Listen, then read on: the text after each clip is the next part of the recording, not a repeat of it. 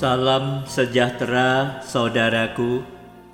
Kita bertemu kembali melalui Sapaan Malam. Ada berkat Tuhan untuk kita. Firman Tuhan yang akan memberi ketenangan.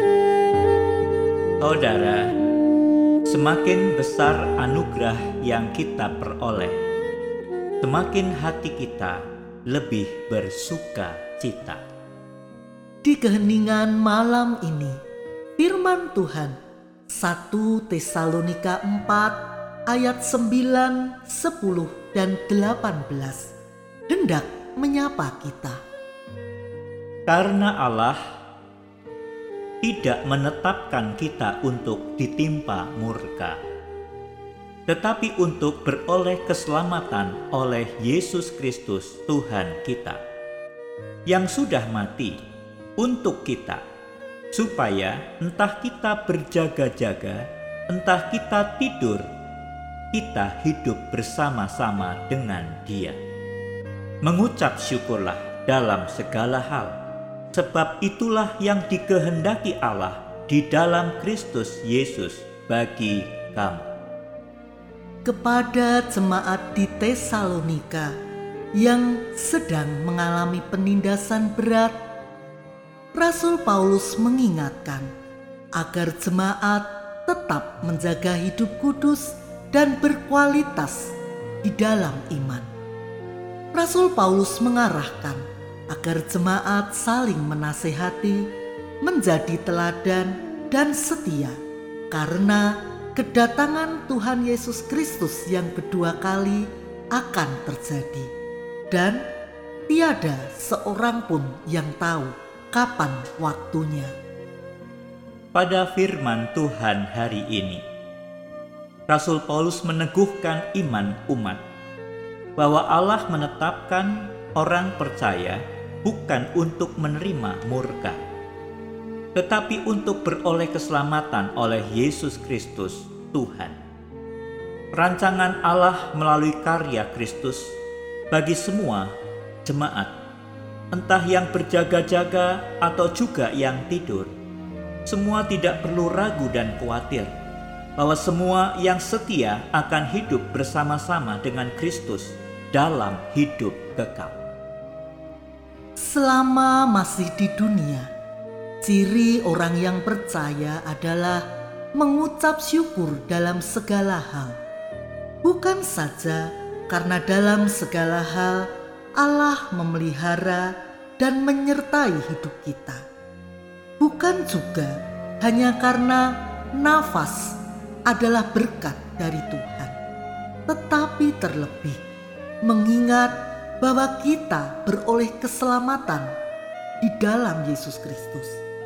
Oleh karenanya, dengan tetap setia, maka di dalam keadaan apa pun kelak, dia akan menerima anugerah hidup bersama Kristus di dalam hidup kekal. Firman Tuhan hari ini tidak mudah dan mengingatkan kita bahwa apa yang dikehendaki Allah dalam Kristus, yakni mengucap syukurlah dalam segala hal.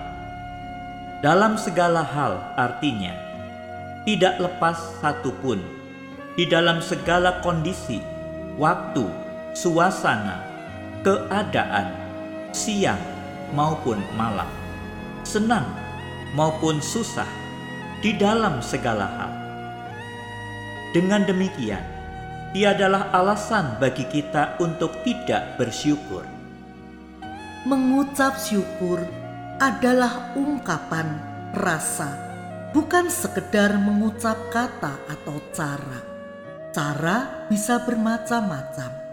Ungkapan syukur melibatkan perasaan, yakni rasa sukacita karena mengalami mengalami anugerah di dalam Yesus Kristus. Biarlah kita dimampukan mengucap syukur di dalam segala hal, karena kita yakin rancangan Allah untuk kita, supaya kita menerima keselamatan dan kita menerima hidup bersama Kristus selamanya. Rancangan Allah tidak berubah, sekalipun dunia ini berubah.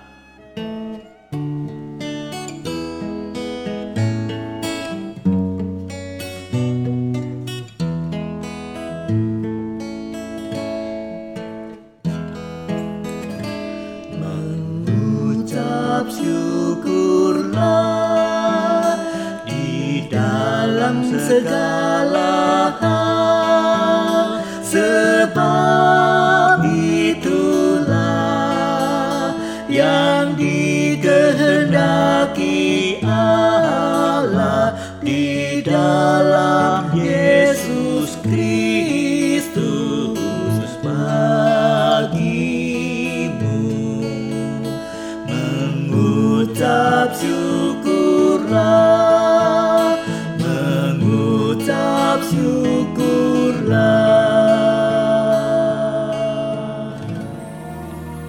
marilah kita berdoa.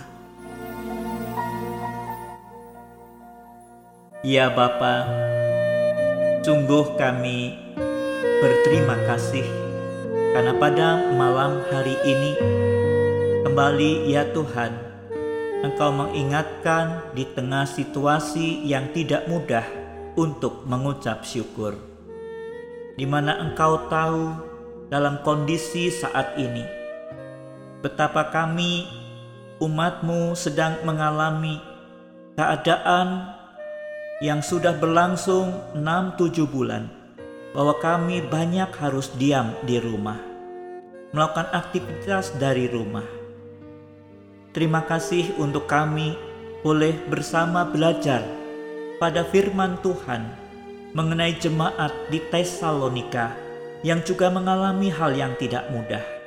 Bahwasanya kami semua telah diyakinkan bahwa Allah punya rancangan untuk hidup hidup yang bersama dengan Kristus selama-lamanya karena percaya.